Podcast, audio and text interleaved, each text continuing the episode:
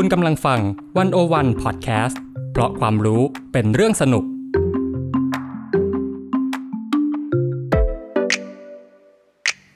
One O One In Focus เจาะไฮไลท์เด่น เศรษฐกิจสังคมการเมืองทั้งไทยและเทศ โดยกองบรรณาธิการ The One O One dot world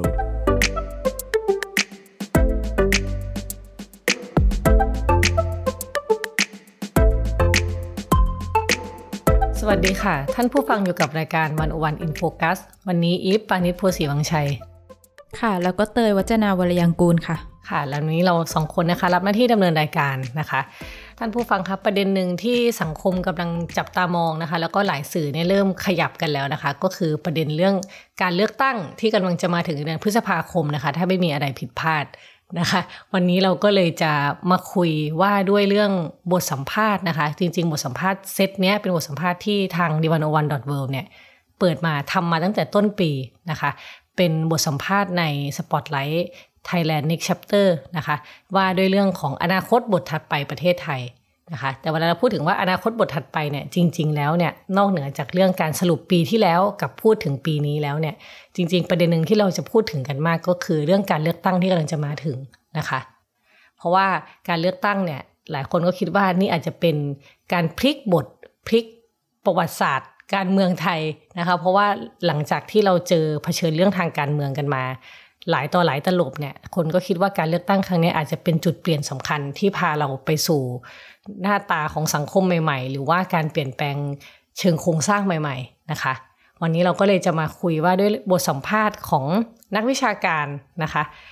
มีทั้งหมด 6 คนบทสัมภาษณ์ที่เราพูดถึง 6 ชิ้นเนี่ยนะคะ ก็คือเป็นบทสัมภาษณ์ที่สัมภาษณ์ทางวิชาการ แล้วก็คนที่ทำงานในแวดวงสื่อศิลปะนะคะ เพราะว่า หลายอย่างหลายประเด็นเนี่ยมันมันเชื่อมโยงกันหมดเนาะวันนี้มันจะมีคนที่พูดถึงทางรัฐศาสตร์ พูดถึงเรื่องศิลปะการแสดงพูดถึงเรื่องการต่างประเทศนะคะ แล้วก็พูดถึงเรื่องการเมืองไทยเนาะค่ะก็เป็นมุมมองจากหลายมุมมองที่ทางกองบรรณาธิการเนี่ยได้ไปพูดคุยมาเมื่อต้นปีนะคะ ก็เราก็หยิบมาเล่ากันคนละสั้น ๆนะคะ ว่าใน 6 คนเนี้ยเขามองการเลือกตั้งที่จะถึงครั้งนี้ยังไงบ้างค่ะค่ะก็เริ่มจาก คนแรกเลยนะคะ คือเดี๋ยวก่อนก่อนก่อนที่จะเข้าคนแรกเนาะคือจริง ๆ แล้วเนี่ยเราคุยมาลึกมายาวมากเนาะแต่ว่าด้วยพอดแคสต์เนี่ยมันอาจจะเล่าได้ไม่หมดครับหกคนเพราะคุยกันมาสามชั่วโมงสามชั่วโมงได้ก็เลยคิดว่าโอเค หยิบมาเฉพาะมุมมองต่อการเลือกตั้งที่กำลังจะมาถึงดีกว่า ก็อาจจะได้สักคนละสั้น ๆ แล้วที่เหลือก็แนะนำให้ไปอ่านต่อกันนะคะค่ะอย่างคนแรกนะคะ เราก็เริ่มต้นที่อาจารย์ไทเรลเนาะไทเรล ฮาเบอร์คอร์นนะคะ ถ้าใครตามเนี่ย One O One เคยคุยกับอาจารย์ไทเรลมาครั้งนี้เป็นครั้งที่สองแล้วเนาะอาจารย์ไทเรลเป็นศาสตราจารย์ที่ภาควิชาภาษาและวัฒนธรรมเอเชียนะคะ ที่มหาวิทยาลัยวิสคอนซินเมดิสันที่สหรัฐอเมริกานะคะ ก็จริง ๆกองบกเนี่ยคุยกับอาจารย์ไทเรวเนี่ยว่าด้วยโจทย์เรื่องปี 2565 ที่ผ่านมา ที่คนว่าเป็นปีที่มันสงบ จริงคือมันสงบจริงหรือเปล่านะคะ แล้วก็ปีที่เรากำลังจะมาถึงเนี่ยเรากำลังจะเผชิญอะไรนะคะ แต่ว่า ด้วยรายละเอียดเนี่ยให้ไปอ่านบทสัมภาษณ์กันเองนะคะ ชื่อบทสัมภาษณ์มันคือ ในคลื่นลมแห่งความสงบ ความรุนแรงก็ปรากฏตัวสังคมไทยในสายตาของไทเรลฮาเบอร์คอนค่ะ แล้วถ้าพูดถึงเรื่องเลือกตั้งเนี่ยอาจารย์ไทเรลมองเลือกตั้งครั้งนี้ยังไงบ้างคะเพราะว่าเอาจริง ๆ ก่อนที่เราจะคิดว่าจะมีเลือกตั้งเนี่ย หลายคนก็กลัวว่าจะไม่ได้เลือกตั้งมากกว่าไหมคะอ่า คือก่อนก่อนที่จะไปคิดเรื่องเลือกตั้งใช่ไหมคนก็กลัวกันใช่ไหมคะอาจารย์ไทเรลก็บอกว่า จริงๆไอ้ไอ้บรรยากาศที่คนกลัวว่าจะไม่มีการเลือกตั้งเนี่ย จริง ๆ มันก็เป็นผลมาจากจิตสำนึกทางการเมืองของคนไทยที่มันสูงขึ้นด้วยนะคะ หมายความว่าคนไทยเนี่ยจะจะสนใจการเมืองมากขึ้น การการไม่มีเลือกตั้งเนี่ยเป็นเรื่องใหญ่เป็นเรื่องที่คนสนใจแล้วตามกันมาตลอดเนาะแล้วก็เราก็เจอรัฐประหารกันไม่รู้ตั้งเท่าไหร่นะคะ ไอไอสำนึกทางการเมืองของคนไทยที่สูงขึ้น มันก็เลยกลายมาเป็นสิ่งที่อยู่ในชีวิตประจำวันเนาะแบบที่คนรู้ว่า เออ เราเคยมีรัฐประหารนะ มีคนร้ายมีคนที่ไม่ดีทำไม่ดีต่อระบบประชาธิปไตยของสังคมนะคะ อาจารย์มองว่าความกลัวว่าอาจจะไม่ได้เลือกตั้งเนี่ยสะท้อนถึงจิตสำนึกทางการเมืองที่มากขึ้นด้วยนะคะ คนอยากให้มีการเลือกตั้งจริง ๆ แต่ก็ต้องห่วงตลอดว่าจะมีรัฐประหารอีกหรือเปล่านะคะ หรือว่าทหารเนี่ยจะไม่ยอมหรือจะมีเล่ห์เหลี่ยมอะไรไหมในการเลือกตั้งนะคะ แต่ว่า อาจารย์ไทยเร็วก็ยกตัวอย่างว่า ตอนคืนที่คุณชัดชาติอะถูกเลือกตั้งเป็นผู้ว่ากทมเนี่ย คืนนั้นเนี่ยก็คิดเผื่อไปนิดหน่อยว่า ถ้าเผื่อพักพลังประชารัฐเนี่ยจะทำอะไรที่ไม่ถูกต้อง เพื่อไม่ให้คุณชัดชาติชนะเนี่ย ก็คิดว่าคนกรุงเทพคงไม่ยอมหรอกใช่ไหมคะตอนนั้นเพราะว่าคุณชัดชาตินี่ถล่มทลายมากเนาะคะแนนเสียงตอนนั้น แล้วก็แม้ว่าปี 2565 ที่ผ่านมาเนี่ย จะไม่ค่อยมีม็อบใหญ่ ๆ เกิดขึ้นเนาะแต่ก็คิดว่าถ้ามีการเล่นตุกติกในการเลือกตั้งปี 66 ที่กำลังจะถึงเนี่ย คิดว่าคนคงไม่ยอมแน่ๆนะคะ แล้วก็อาจเกิดการลงถนนเพื่อประท้วง โดยผู้ชุมนุมก็อาจจะเป็นคนที่เมื่อ1นถึงสปีที่ผ่านมาเนี่ยไม่เคยร่วมลงถนนเลยด้วยซ้ำหมายความว่าจะมีคนใหม่ๆ มาร่วมประท้วงถ้าเกิดมีการตุกติกนะคะ ซึ่งอาจารย์ไทยเร็วก็ทิ้งท้ายว่า ก็ไม่รู้ว่าเป็นวิธีการมองโลกที่มีความหวังเกินไปหรือเปล่าค่ะค่ะ ที่จริงเรื่องนี้ก็สะท้อนความไม่ปกติเหมือนกันนะคะ ที่คนไทยเนี่ยต้องกลัวว่าจะไม่มีการเลือกตั้ง หรือว่ากลัวว่าการเลือกตั้งมันจะออกมา โดยผิดปกติค่ะ ค่ะ แล้วก็คือจริง ๆ เนี่ย ถ้าเรื่องนี้ถ้าคุยกันให้ลึกๆ เนี่ย คิดว่าคนต่อไปที่เรากำลังพูดถึงเนี่ยน่าน่าน่าจะตอบได้ดีนะคะ อีกคนหนึ่งที่เราคุยมาเนี่ยนอกเหนือจากอาจารย์ไทยเร็วก็คืออาจารย์วรเจตภาคีรัตน์นะคะ คนนี้เตยก็ไปคุยมาเองด้วยค่ะอาจารย์วรเจตมองเรื่องเลือกตั้งยังไงบ้างค่ะ ก็อาจารย์วรเจตน์ก็เป็นอาจารย์อยู่ที่คณะนิติศาสตร์ธรรมศาสตร์นะคะ ก็ถ้าถามว่าการเลือกตั้งมัน มันจะเป็นความหวังไหม เพราะว่าเอาจริง ๆ มันก็เป็นเรื่องที่เรา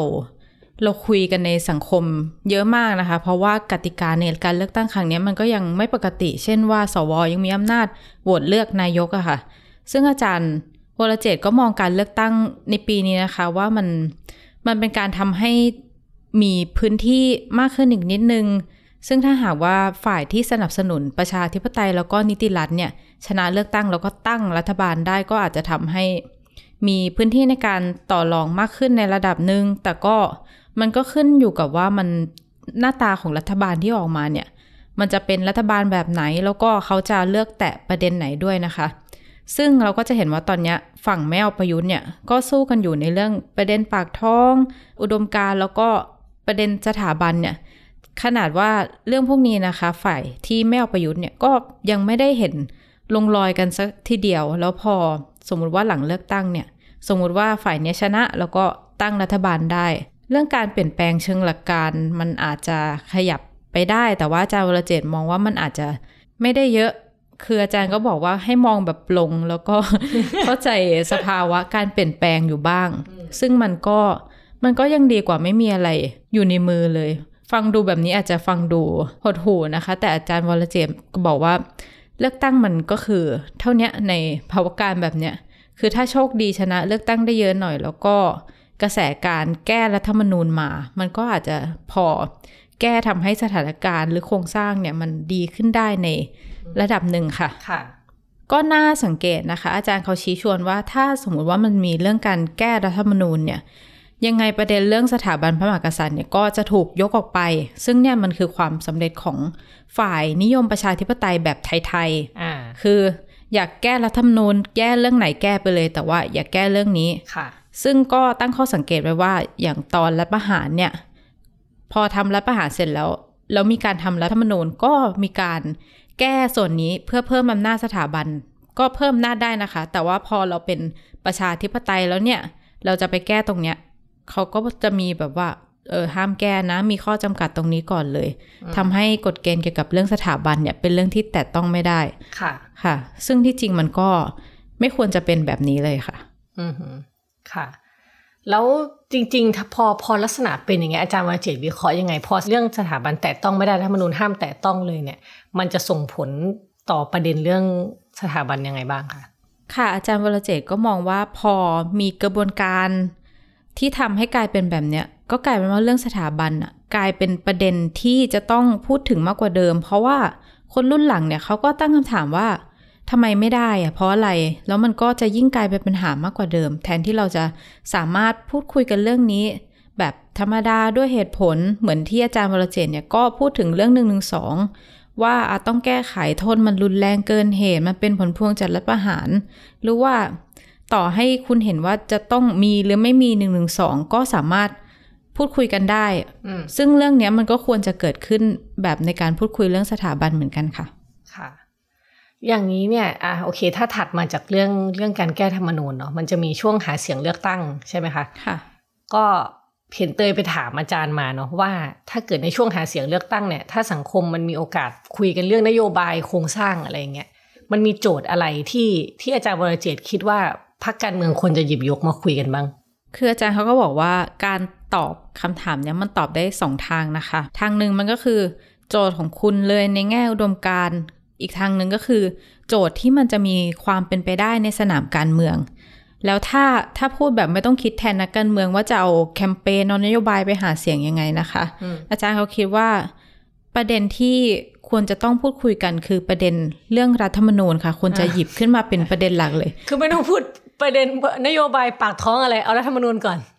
ก็คือเป็นเรื่องหลักเพราะเขาอ่าเขาก็บอกค่ะว่าก็อาจารย์วรเจตน์เป็นนักวิชาการด้านรัฐธรรมนูญเรื่องรัฐธรรมนูญก็อยู่ในเนื้อในหนัง แล้วมันก็เป็นเป็นประเด็นโครงสร้างที่มันจะสามารถยกระดับสิทธิยกระดับเสรีภาพในเรื่องอื่นๆได้ค่ะเออมันมันสำคัญยังไง คือปัญหารัฐธรรมนูญของเรามันคืออะไร แล้วมันมันสำคัญกับเรายังไงเอาจริง ๆ เรื่องรัฐธรรมนูญมันอยู่ในประเด็นการเมืองไทยมาตลอดเวลานะคะ เหมือนที่ ใครรัฐประหารหรือใครทำอะไรเสร็จก็ต้องร่างรัฐธรรมนูญใหม่อ่าแต่ที่สุดแล้วเราก็ยังพูดว่าเรายังไม่ได้มีรัฐธรรมนูญที่มันตอบโจทย์จริง ๆ นะคะอืมแต่อาจารย์วรเจตน์เนี่ยก็มองว่ามันมันก็ยากนะคะ ที่จะทำให้คนทั่วไปเนี่ยเข้าใจว่าการมีรัฐธรรมนูญที่ไม่เป็นประชาธิปไตยเนี่ย มันส่งผลต่อชีวิตของคุณยังไงอืมแต่ว่าก็โชคดีนะคะ ที่หลังปี 2540 เนี่ย ชาวบ้านเขาก็ รับรู้ได้ในระดับหนึ่งทำให้คนรู้สึกว่าอะพอมีรัฐธรรมนูญใหม่ตอนนั้นคือปี 2540 นะคะอือหือแล้วก็มีพักการเมืองที่มีความเข้มแข็งเป็นรัฐบาลพักเดียวแบบเนี้ยมันเปลี่ยนแปลงคะแนนเสียงในการเลือกตั้งเนี่ยให้มีความหมายขึ้นค่ะแต่อาจารย์เขาก็มองนะคะว่าในปัจจุบันเนี่ยพักที่สืบสารมาจากพักไทยรักไทย ตอนนู่นตอนหลังปี 2540 เนี่ยอาจจะไม่ได้เน้นประเด็นนี้เป็นหลัก ซึ่งก็คือหมายถึงพักเพื่อไทยนะคะอ่าพรรคเพื่อไทยตอนนี้ค่ะอืม เขาก็ทำแบบที่เคยทำก็คือ ชูเรื่องปากท้องประเด็นเศรษฐกิจ ซึ่งเรื่องเศรษฐกิจเนี่ยเป็นประเด็นที่จะมาช่วยโดยอ้อม ช่วยโดยอ้อมหมายความว่าทำให้คนเห็นว่าการมีรัฐธรรมนูญที่มันดีมันส่งผลกับชีวิตยังไง แต่รัฐว่าธรรมมันนูญกินได้อะไรแบใช่บนั้นใช่เออมันไม่ได้ช่วยโดยตรง ซึ่งอาจารย์ก็มองว่าพรรคการเมืองเนี่ยควรจะแตะประเด็นนี้โดยตรงค่ะ ค่ะอะแล้วถ้านอกจากเรื่องรัฐธรรมนูญเนี่ยอาจารย์วรเจตน์เขามองว่ามีอะไรที่พรรคการเมืองควรทำอีกไหม ค่ะนอกจากนั้นอาจารย์ก็มองว่ามันก็จะมีเรื่องการชำระชาล้างมรดกของรัฐประหารที่เกิดขึ้นในรูปของกฎหมายต่างๆนะคะ ซึ่งก็เป็นสิ่งที่ควรจะทำหลังจากที่เลือกตั้งไปแล้ว แล้วก็ตั้งรัฐบาลได้ แล้วก็เป็นเรื่องสำคัญที่ต้องทำแทบจะทันทีที่ชนะเลือกตั้ง เพราะว่าความชอบธรรมทางประชาธิปไตยเนี่ย มันยังเข้มข้นอยู่ในช่วงนั้นค่ะเช่นเรื่องการจัดการกับกองทัพโดยการเปลี่ยนแปลงกฎหมายสภากลาโหม หรือว่าให้รัฐบาล พลเรือนมีอำนาจเหนือทหาร และการจัดการกับปัญหาคดีการเมืองที่มันตกค้างมา ซึ่งก็เลี่ยงเรื่องการกำหนดกฎเกณฑ์เกี่ยวกับการนิรโทษกรรมไม่ได้ค่ะอืมในอีกแง่หนึ่งเมื่อกี้ก็พูดเรื่องสิ่งที่ควรจะทำนโยบายที่ควรจะมีในแง่อุดมการณ์หรือความเป็นจริงหรือว่าอาจเป็นสิ่งที่อาจารย์วรเจตน์อยากเห็น แต่ว่าถ้าพูดถึงในเชิงความเป็นไปได้ของการหาเสียงนะคะ มันก็ต้องยกประเด็นที่เป็นรูปธรรมขึ้นมา อาจารย์มองว่ามันอาจจะเป็นเรื่องเทคนิคของการหาเสียง เช่นว่า จะแก้รัฐธรรมนูญตรงไหนยังไง มีประเด็นพื้นฐานที่อาจจะเอามาใช้หาเสียงได้ เช่น เรื่องการตัดอำนาจสวในการเลือกนายก การเปลี่ยนที่มาของสวหรือว่าชี้ให้เห็นว่าการบังคับใช้ของรัฐธรรมนูญ 60 เนี่ยมีปัญหาอะไรเกิดขึ้นค่ะแล้วก็มันควรถูกจะแก้ไขยังไงค่ะ แต่ว่าก็แน่นอนนะคะ อาจารย์วรเจตน์ก็มองว่าเขาอยากจะเห็นการ แตะปัญหาที่เกี่ยวพันกับสถาบันพระมหากษัตริย์ด้วย ซึ่งเอาจริง ๆ ก็ไม่คิดว่าพรรคการเมืองจะหยิบประเด็นนี้ขึ้นมาหรอก แต่ว่าถ้าพูดถึงความหวังเล็กๆ น้อยๆ แล้วกันของอาจารย์วรเจตน์ของอาจารย์วรเจตน์ต่อการเลือกตั้งครั้งนี้ คืออย่างน้อยก็คือขอให้มีการเปลี่ยนแปลงรัฐบาลได้ ก็เป็นไปได้ว่า แม้จะมีการเปลี่ยนขั้วรัฐบาลใหม่ แต่ว่า มันก็เป็นไปได้ว่ารัฐบาลใหม่เนี่ยก็อาจจะไม่แตะประเด็นหลักอยู่ดีแหละอืมแต่มันอาจจะพอช่วยส่วนอื่น ๆ ได้บ้างระดับหนึ่งที่เหลือเนี่ยก็ต้องเป็นหน้าที่ของประชาชนไปกดดันให้เขาไปแตะประเด็นเรื่องหลักๆ ถึงจุดหนึ่งแล้วเขาก็อาจจะต้องรับปัญหานี้ไปทำซึ่งข้างหน้าเนี่ยก็มันก็อาจจะมีพักการเมืองใหม่ ๆ เกิดขึ้นหรือว่าอาจจะต้องรอจนกว่าจะมีปัจจัยที่คิดไม่ถึงแทรกเข้ามา เพื่อให้เกิดการเปลี่ยนแปลงของสังคมไทยค่ะ อื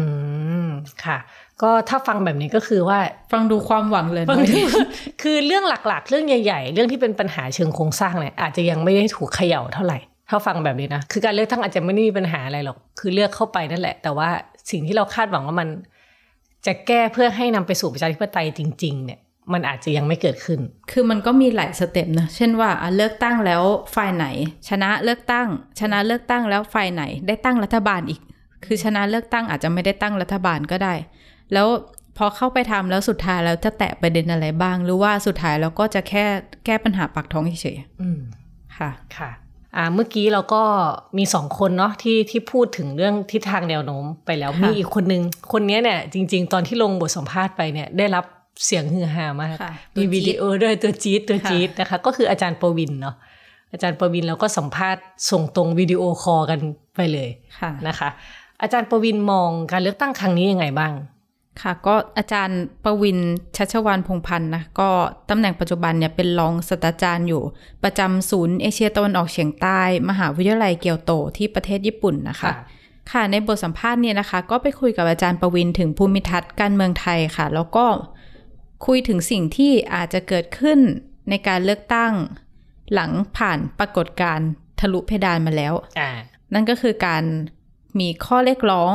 เรื่องสถาบันกษัตริย์ออกมา แล้วก็เรื่องการออกมาประท้วงของประชาชนค่ะสำหรับในการเลือกตั้งครั้งนี้นะคะ ประเด็นที่อาจารย์ประวิน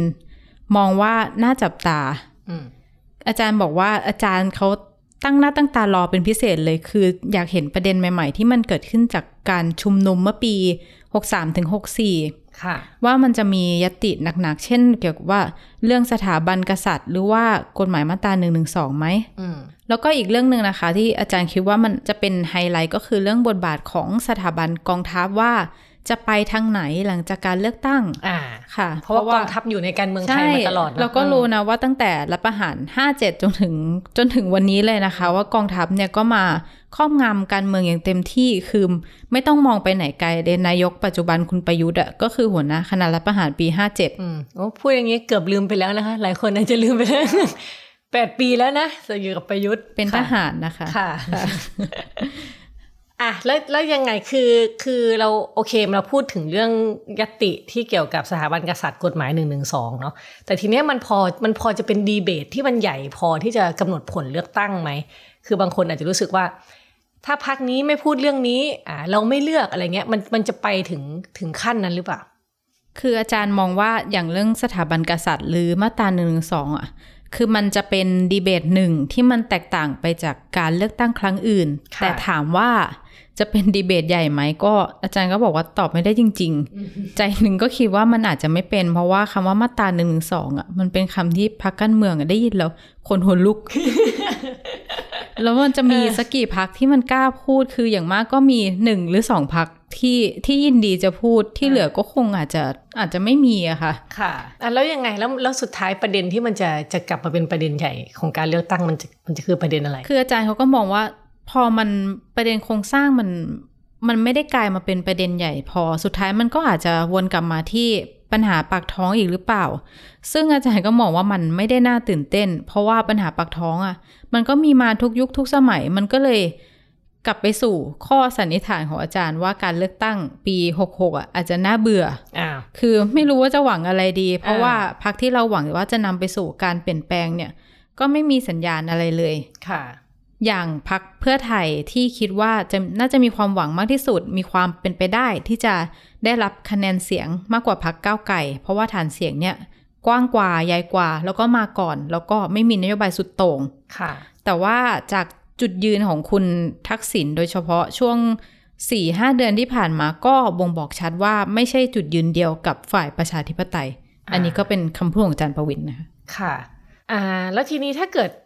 โอเค ถ้าเราไม่พูดเรื่องใหญ่ๆเนาะหลายคนก็บอกว่าคือต่อให้ไม่เปลี่ยนประเด็นใหญ่อย่างพวกสถาบันกองทัพในทันทีเนี่ยแต่ว่าอย่างน้อยเนี่ยแก้ไขรัฐธรรมนูญหรือปลดล็อกสวเนี่ยมันก็อาจจะจะเป็นไปได้ก่อนไหมก่อนที่จะพูดเรื่องพวกนั้นน่ะอาจารย์ก็บอกว่าทุกคนก็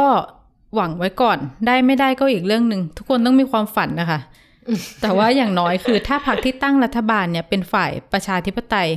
มันก็ดีกว่าเป็นฝ่ายเผด็จการ คืออย่างน้อยมันทำมันมีบรรยากาศที่จะทำให้เราแบบ หายใจสะดวกขึ้น แต่เอาว่าเอาทหารเอาไปก่อนว่างี้ ก็ก็อาจจะแบบได้แค่นั้นก่อน แต่ว่าจะไปถึงขั้นแก้รัฐธรรมนูญไหมปลดล็อกนั่นนู่นนี่ไหมอาจารย์บอกว่าถ้าเป็นเพื่อไทยอะไม่เชื่อว่าจะเกิดขึ้น เพราะว่าเขาเนี่ยส่งสัญญาณชัดว่าไม่ต้องการการเปลี่ยนแปลงด้านการเมืองอืมซึ่งอาจารย์เขาเขาบอกนะคะว่า คือไม่ใช่ว่าปัญหาปากท้องอะ่ะ มันไม่สำคัญ คือมันสำคัญแต่ว่าการแก้ปัญหาปากท้องอะ่ะมัน ที่ผ่านมามันไม่เคยยั่งยืนเลย เพราะถ้ามันยั่งยืนจริง ๆนะคะทำไมทุกวันเนี้ยเรายังต้องมาพูดกันอีกอ่าแล้วถามว่าทำไมมันถึงไม่ยั่งยืน ก็เพราะว่าคุณไม่เคยแก้ปัญหาจริง ๆ ที่มันมาก่อนปัญหาปากท้อง นั่นก็คือปัญหาโครงสร้างอำนาจค่ะ เขาก็บอกนะคะว่า เอ๊ะคนเนี่ยหาว่าประวินหมกมุ่นเรื่องสถาบันกษัตริย์กองทัพมาตราหนึ่งหนึ่งสองขณะที่คนอื่นเนี่ยก็คิดว่าอะมีเงินให้พอกินพอใช้ก็พอแล้ว แต่อาจารย์เขาบอกว่ามันไม่ใช่ค่ะ วิธีคิดแบบเนี้ยคือคุณพยายามแยกการเมืองออกเป็นส่วนๆ เหมือนตัดเค้กเป็นชิ้นๆ ซึ่งมันไม่ใช่การเมืองเนี่ยมันไม่สามารถแยกออกเป็นส่วนๆ ได้ค่ะทุกอย่างเนี่ยมันเกี่ยวพันกันไปหมด อาจารย์เขาก็บอกว่าคุณจะพูดอะไรสวยงาม อยากแก้ไขปัญหาปากท้อง ก็พูดไปเลย คุณอาจจะแก้ไขให้คนเนี่ยมีกินได้ แต่มันจะไม่ยั่งยืนเด็ดขาดถ้าปัญหาหลักของประเทศเนี่ยยังไม่ถูกแก้ไข อ่า ค่ะ ก็ถ้าฟังจากทั้งอาจารย์วรเจตน์อาจารย์ไทยเร็วอาจารย์ประวินเนี่ย ก็ตรงกันเรื่องปัญหาเชิงโครงสร้างเนาะคือแก้ไปที่ใจกลางค่ะขก็องพูดเรื่องกันมานานแล้วแหละ แต่ว่าก็เราก็มีความฝันได้นะคะเออค่ะ โอเค เมื่อกี้เราเราเห็นฉากการเมืองในประเทศไทยเนาะคือพูดถึงตรงกลางของค่ะเรื่องเลย ทีนี้ถ้าเราอยากจะขยับไปหน่อย มองถึงเรื่องต่างประเทศค่ะค่ะ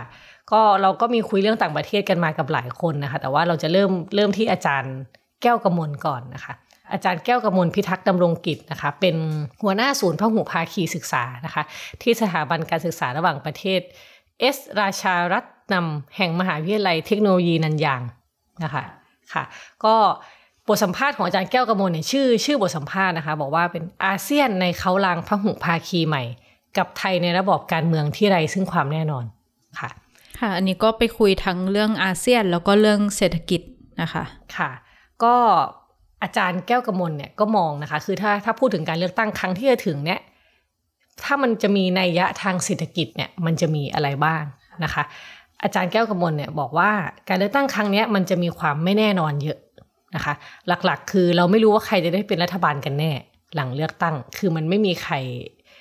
นอนมา หรือถึงนอนมาก็ไม่รู้ว่าจะรวมกันยังไงนะค่ะที่ว่าชนะเลือกตั้งก็อาจจะจัดตั้งรัฐบาลไม่ได้ อ่าค่ะ ก็มันมีอะไรหลายอย่างที่มันคาดการณ์ไม่ได้เนาะคือถ้าเป็นการเลือกตั้งเมื่อก่อนเนี่ยอะสมมติการเลือกตั้งในปี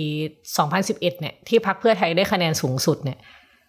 เราก็เห็นได้เลยนะคะว่าพรรคนี้เป็นแกนนำตั้งรัฐบาลแน่นอน แต่ว่าพอการเลือกตั้งครั้งที่แล้วเนี่ยอ่า2019 หรือเนี่ยเลือกตั้ง 62 แน่นะคะพรรคเพื่อไทยได้ที่นั่งมากสุดก็จริงเนาะ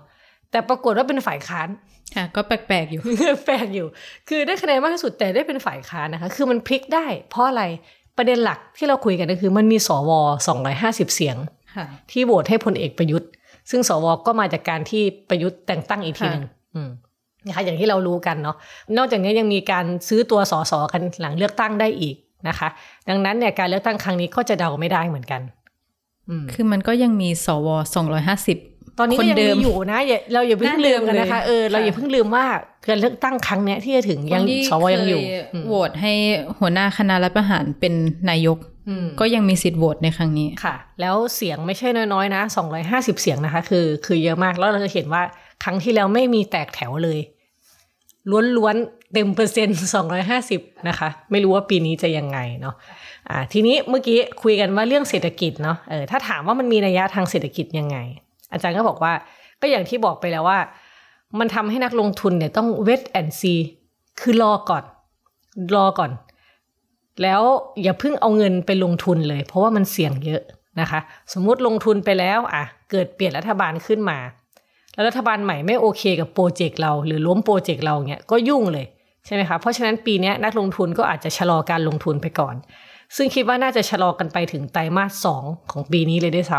ค่ะำนะคะไตรมาสสองมันแต่ก็ก็คือคือหลังเลือกตั้งไปแล้วอืมค่ะค่ะแล้วสมมุติว่ามีการเลือกตั้งเดือนพฤษภาคมเนี่ยก็ต้องดูอีกว่าจะตั้งรัฐบาลได้เมื่อไหร่ใช่ไหมคะจะตั้งได้ไหมก็ไม่รู้ แล้วก็อาจจะมีการทะเลาะกันหรือดูดตัวสสกันไปมา ก็ต้องดีเลย์การตั้งรัฐบาลไปเรื่อยๆ อันนี้คือคือเราประเมินไว้ก่อนนะคะเผื่อมันเกิดขึ้นเนาะแล้วสมมุติมิถุนายนเนี่ยยังตั้งรัฐบาลไม่ได้ไปจนถึงกรกฎาคมก็ยังตั้งไม่ได้อีก อันนี้ถือว่าวิกฤตเลยนะค่ะฟังดูแล้วในปีเนี้ยเรื่องเศรษฐกิจมันน่าจะขึ้นอยู่กับการเลือกตั้งเยอะมากเลยนะ อืม ใช่ค่ะ แล้วก็อาจารย์แก้วกำมลก็บอกว่าจริง ๆ เนี่ย ปัจจัยเลือกตั้งเนี่ยสำคัญ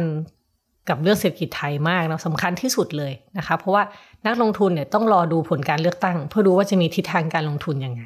ค่ะค่ะ แล้วถ้าอย่างนี้เราจะ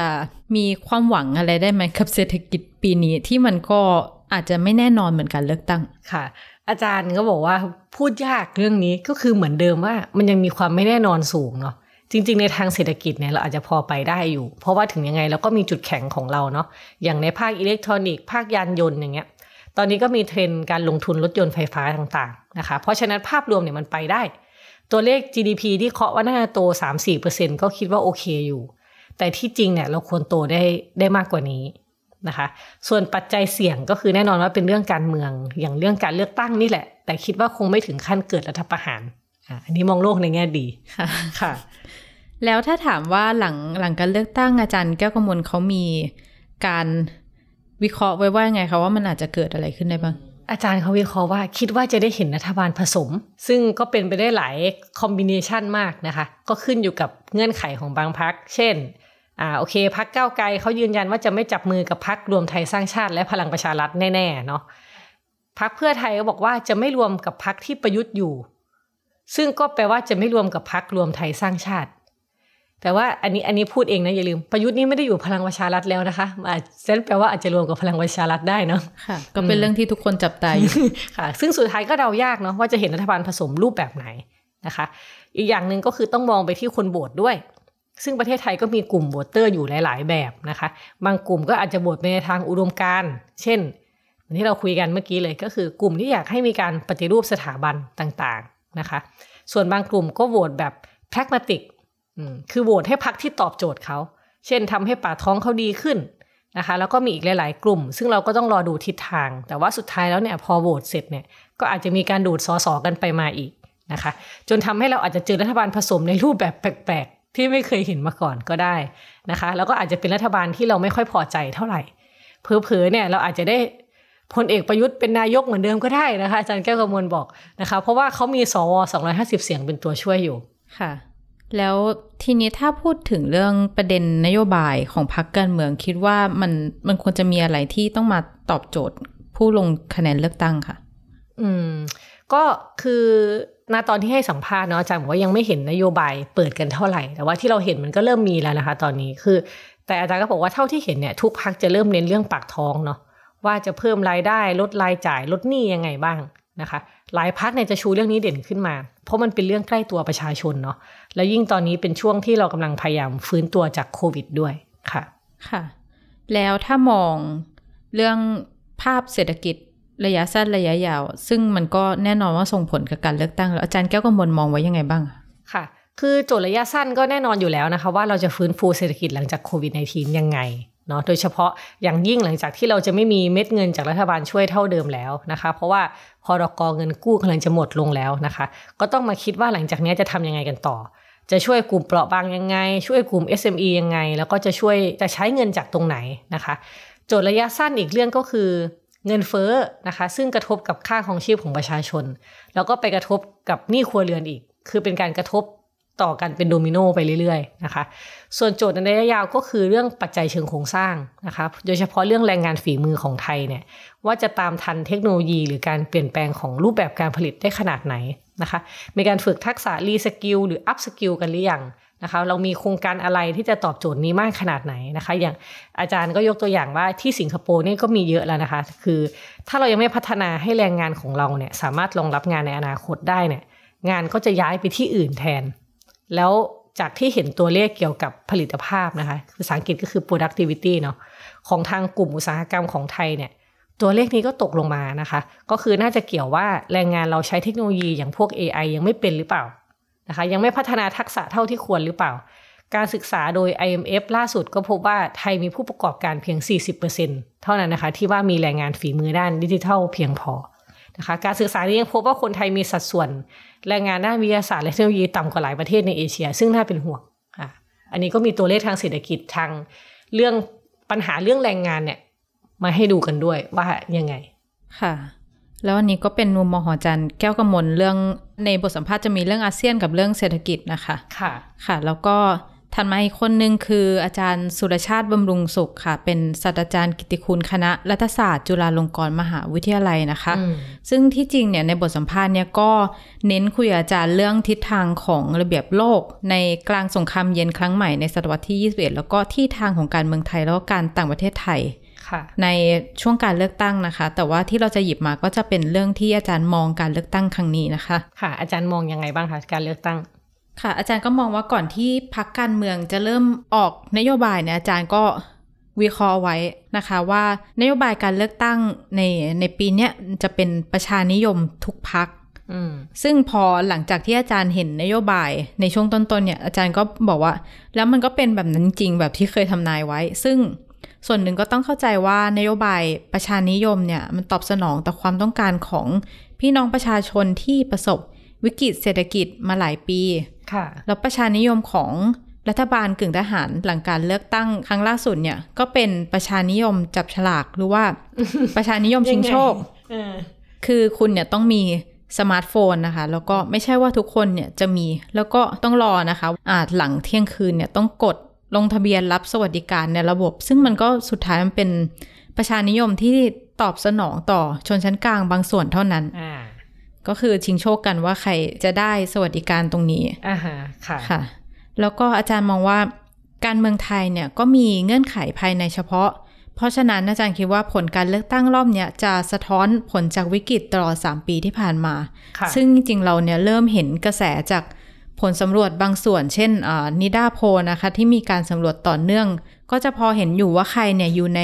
อันดับสูงสุดของโพลหรือว่าอย่างน้อยก็พอจะบอกได้ว่าพักไหนจะชนะอืมแต่คำถามก็คือกระแสเนี่ย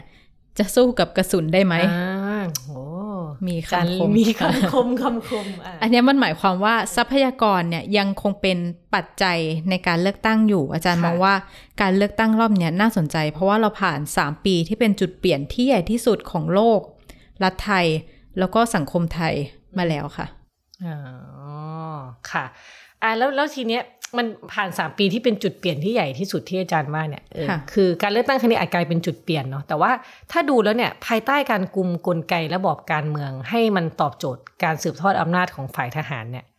การเลือกตั้งครั้งนี้มันจะเป็นจุดเปลี่ยนได้จริงไหมคะค่ะอาจารย์สุรชาติมองว่ามันจะเป็นจุดเปลี่ยนค่ะ เพราะว่าถ้าดูจากผลสำรวจเนี่ย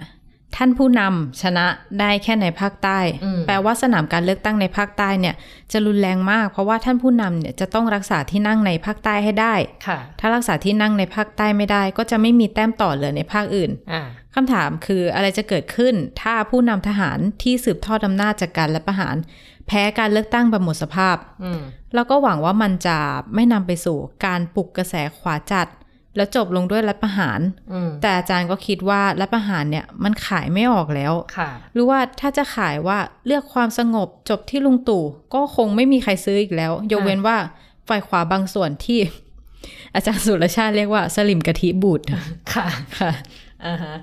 แล้วสมมุติว่าการเลือกตั้งเนี่ยพลิกให้ฝ่ายค้านในปัจจุบันนี้นะคะ ขึ้นมาเป็นรัฐบาลได้ ก็หมายความว่า การเลือกตั้งรอบเนี้ยจะเป็นโค้งสุดท้ายของรัฐบาลจากการรัฐประหารปี 57 หรือว่ารัฐบาลทหารแปลงรูปค่ะที่เงื่อนไขทางการเมืองเนี่ยทำให้ทหารต้องเปลี่ยนเครื่องแบบมาใส่ชุดสูทสากลอือหือซึ่งถ้าเป็นอย่างนั้นจริง ๆ นะคะ เลือกตั้งครั้งเนี้ยจะพาการเมืองไทยเข้าสู่หลังระบอบประยุทธ์ ซึ่งก็ต้องจับตาดูกันต่อไปค่ะอืมค่ะอุ้ยค่ะดูมีความหวังนะดูมีความหวังอ่าแล้วถ้าเลือกตั้งเนี่ยเปลี่ยนรัฐบาลได้จริง โจทย์ของรัฐบาลใหม่ที่กรุงเทพเนี่ย จะมีโจทย์การระหว่างประเทศเนี่ยเป็นโจทย์ชุดที่ใหญ่ที่สุดชุดหนึ่งที่ต้องคิด ซึ่งอาจารย์สุรชาติมองนะคะว่าสิ่งที่น่าสนใจมากกว่าว่าใครเนี่ยจะเป็นนายกก็คือ ใครจะเป็นรัฐมนตรีว่าการกระทรวงกลาโหม แล้วก็กระทรวงการต่างประเทศค่ะ เพราะว่าปีนี้นะคะไทยเนี่ยจะหนีไม่พ้นโจทย์การปฏิรูปการต่างประเทศประเทศไทย แล้วก็การปฏิรูปกองทัพ แล้วก็อาจลามไปถึงการปฏิรูปตำรวจด้วยค่ะ อืมค่ะจริง ๆ เรื่องการต่างประเทศเนี่ย เป็นประเด็นที่มันเงียบมานานเหมือนกันนะ มันไม่ค่อยมีค่ะคนพูดถึง คือเป็นประเด็นที่คนไม่ค่อยเอามาชูเป็นนโยบายเท่าไหร่ เพราะว่าไทยเราอาจจะไม่ได้มีจุดยืนอย่างเข้มแข็งในเรื่องใดเรื่องหนึ่งค่ะโดยเฉพาะค่ะแต่จริงๆมันก็สำคัญว่าท่าทีของไทยในเวทีโลกต่อประเด็นหลาย ๆ เรื่องเนี่ย มันเป็นยังไงนะคะ เพราะว่าถ้าเกิดว่าผู้นำเราเป็นที่มามาจากเป็นทหารมาก่อนเนี่ยท่าทีในบางเรื่องที่มันควรจะเป็นประชาธิปไตยมันก็จะไม่เป็นค่ะ นะคะ ถ้าเกิดว่าประเด็นนี้มันมันถูกยกมาพูดถึงมากขึ้นเนี่ย ก็อาจจะทำให้ไทยในสายตาชาวโลกเนี่ยดูแบบมีอารยะมากขึ้นค่ะค่ะก็อาจจะเป็นประเด็นที่นำมาดีเบตในการเลือกตั้งได้นะคะอืมค่ะค่ะโอเค เมื่อกี้เราพูดไปถึงเรื่องการเมืองไทย แล้วก็พูดถึงเศรษฐกิจพูดถึงการเมืองต่างประเทศไปแล้วเนาะ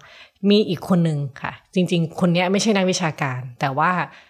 เป็นศิลปินนะคะ ศิลปินเจ้าของรางวัลศิลปาธรสาขาการแสดง นะคะ ก็คือพี่จานะคะ จารุนันท์พันธชาตินะคะ จากคณะละครกลุ่ม Before เนาะถ้าใครตามละครเวทีตามอะไรต้องรู้จักกันดีแน่ๆนะคะ คุยกับคุณจารุนันท์เนี่ย คือเราคุยทั้งเรื่องของศิลปะเนาะศิลปะในประเทศไทย ว่ามันไปได้ไม่ได้ยังไงซึ่งอ่านแล้วก็หดหู่เหมือนกันเลย อันนี้ก็หดหู่เหมือนกันนะคะ แล้วก็คือเราจะได้ยินคำว่าซอฟต์พาวเวอร์กันบ่อยเนาะ ได้ยินมาตลอดนั่นแหละได้ยินเยอะพอๆคำว่าบูรณาการใช่สูสีมาเลยตีคู่กันมา ซึ่งไอ้ซอฟต์พาวเวอร์ที่เราพูดถึงเนี่ย มันจะเปลี่ยนให้มันเป็นเป็น power จริงๆได้ไง หรือมันมันมันเป็นแค่คำกลวงๆที่พูดกันออกมาแบบไม่มีความหมายอะไรค่ะนะคะ ก็คุยกับคุณจารุนันท์หลายเรื่อง ซึ่งอันนี้จะชวนให้ไปอ่านเพราะบทสัมภาษณ์แบบสนุกมาก เมาส์มอยวงการศิลปะนะคะ แล้วก็ชี้ให้เห็นความสำคัญของ ศิลปะกับสังคมเนาะทำไมเราถึงต้องมีมันนะคะแต่ว่าทีนี้เรามาเราหยิบมาเฉพาะเรื่องกระแสเลือกตั้งค่ะค่ะ ถ้าในมุมมองของคนที่ทำงานด้านศิลปะเนี่ยเขาจะมองการเลือกตั้งครั้งนี้ยังไงบ้างคะอืม ก็คุณจารุนันท์ก็บอกว่าคาดหวังว่าจะมีระบบนิเวศที่แข็งแรงขึ้นนะคะ ระบบนิเวศก็คือเกี่ยว สนับสนุนเรื่องศิลปะการแสดงการละครอะไรอย่างนี้เนาะคือเวลามีพักการเมืองมาถามว่าควรสนับสนุนคนทำงานละครยังไงเนี่ยอ่าคุณจารุนันเคยเสนอไปว่าอย่างแรกเนี่ยมีรูปแบบนโยบายทำระบบลดหย่อนภาษีได้ไหม ถ้าเอกชนมีอาคารสถานที่ที่ไม่ได้ใช้เนี่ยแล้วให้คนทำงานศิลปะไปใช้ได้เนี่ยคุณก็ได้ลดภาษีที่ดินหรือภาษีอะไรก็ว่าไปเนาะหรือถ้าคุณมาดูงานศิลปะดูการแสดงดูหนังที่มาจากผู้กำกับไทยเนี่ยคุณสามารถลดหย่อนภาษีได้นะ อ่าอย่างน้อยที่เหลือเนี่ยเดี๋ยวเอกชนเขาจะจัดการกันเอง คือจารุนันบอกว่าเราเชื่อมั่นในเอกชนของประเทศไทยนะ มันอาจจะมีความได้เปรียบเสียเปรียบกันบ้าง แต่ว่าพูดโดยภาพรวมเนี่ยน่าจะเป็นการกระตุ้นที่ดีได้อย่างรวดเร็ว เรื่องที่สองเมื่อกี้บอกว่า ระบบราชการในบ้านเราเนี่ยมันมีการบล็อกเยอะ เช่น จริง ๆ ในประเทศไทยเนี่ยมีโรงละครเยอะมาก ที่อยู่ตามวิทยาลัยนาฏศิลป์หรืออาคารของราชการที่ไม่ได้ใช้นะคะสเปซพวกนั้นเนี่ยเปิดให้ศิลปินใช้ได้ไหม นะคะคุณจานันก็ชวนคุยนะอย่างน้อยที่สุดเนี่ยเป็นที่ซ้อมสำหรับงาน performing art หรือว่าเป็นสตูดิโอให้ศิลปิน visual art เนี่ยเขาได้ทำงานได้แสดงอะไรอย่างเงี้ยนะคะคืออาจอาจจะเก็บค่าใช้จ่ายเป็นค่าน้ำค่าไฟก็ได้ แล้วเงื่อนไขเรื่องเวลาที่อาจจะต้องเข้าเฉพาะเวลาราชการเนี่ยเปลี่ยนได้ไหม คือไม่ใช่แบบให้เข้า8ปดโมงออก4ี่โมงเย็นอะไรเงี้ยทั้งที่เวลาทำงานจริง ๆ มันไม่ใช่แบบนั้นนะคะ แต่ว่าคุณจานันก็บอกว่าจริงๆเนี่ยไม่เคยขอใช้สถานที่ราชการนะแต่เข้าใจว่าถ้าจะใช้จริงๆก็ต้องทำเอกสารหลายอย่าง ใช่ไหมคะหรือมีคนรู้จักทำงานที่นั่นอะไรเงี้ยดังนั้นเนี่ยจะเป็นไปได้ไหม ที่จะขอลบการขอใช้พื้นที่ยากๆออกไป เพื่อให้ศิลปินมีพื้นที่ทำงานได้ ฟังดูน่าเศร้านะคะ ที่จริงคือ แค่พื้นที่ในการซ้อมหรือเล่นเนี่ยอืมก็ยังหาได้ยากเลยคือต้องไปดิ้นรนหากันเองทั้งทั้งๆที่ราชการเนี่ยก็มีพื้นที่เยอะแยะอืมที่เยอะแต่ไม่ให้ใช้ค่ะ ก็ต้องทำเอกสารมาค่ะ อ่าแล้วก็อีกเรื่องหนึ่งนะคะท้ายที่สุดเนี่ยก็คืออยากให้มีการสนับสนุนศิลปินรุ่นใหม่เนาะคือปูทางช่วยเขาได้ไหมในช่วง 4-5 ปีหลังจากเรียนจบเนี่ยก่อนจะไปสู่สถานะศิลปินที่เขาจะขายงานได้เนี่ยหรือทำงานออกมาอย่างมีประสิทธิภาพได้นะคะ คุณจารุนันก็บอกว่าให้ลองนึกถึงคนในสังคมที่เขาเติบโตขึ้นได้สิ เช่นใครอะพี่เจยอภิชาติพงษ์อย่างนี้นะคะผู้กำกับใช่ไหมหรือพี่พิเชษกันชื่นก็เป็นนักแสดงหรือมิลลิอย่างเงี้ย หรือลิซ่าอย่างเงี้ยหรือง่าย ๆพาราดอนสีชาพันธ์อย่างเงี้ยคืออันนี้ก็นักเทนนิสเนาะก่อนที่เขาจะทำให้เราเห็นผลงานเนี่ยเขาผ่านอะไรมาบ้างนะคะ ก่อนที่เขาจะมาเป็นเขาแบบเนี้ยเราไม่ได้ช่วยกรูมมิ่งอะไรเขาเลยนะใช่ไหมคือเขาใช้ต้นทุนชีวิตของเขาเพื่อสร้างตัวเองให้เป็นที่รู้จักในระดับประเทศ แล้วเราก็แค่ไปจับเอาความสำเร็จของเขามาค่ะค่ะ ดังนั้นพูดง่ายๆก็คือเราจะทำยังไง ให้คนรุ่นใหม่ ศิลปินรุ่นใหม่เนี่ยมีพื้นที่ได้ทดลอง ไม่ต้องห่วงเรื่องกินข้าวมาก เขาจะได้ลองผิดลองถูกกับการสร้างงานได้ค่ะ ค่ะ เหมือนที่บอกว่าลิซ่าเป็นศิลปินไทย อ่าค่ะ พูดได้ไหมแบบนี้ พูดได้ไหมพี่จีไม่รู้ว่าเรามีส่วนร่วมอะไรกับเขาเนาะในค่ะความหมายว่ารัฐได้ส่งเสริม ทั้งทั้งๆที่คนที่สร้างลิซ่าก็คือเกาหลีใช่เกาหลีใต้อืมโอเค ก็หลายปีมาเนี้ยที่เราคุยกันตอนแรกว่า รัฐมักใช้คำว่าซอฟต์พาวเวอร์บ่อยมากเนาะ ก็คนสัมภาษณ์เนี่ยน้องเข้าทิปเนี่ยนะคะ ก็ถามพี่จาว่า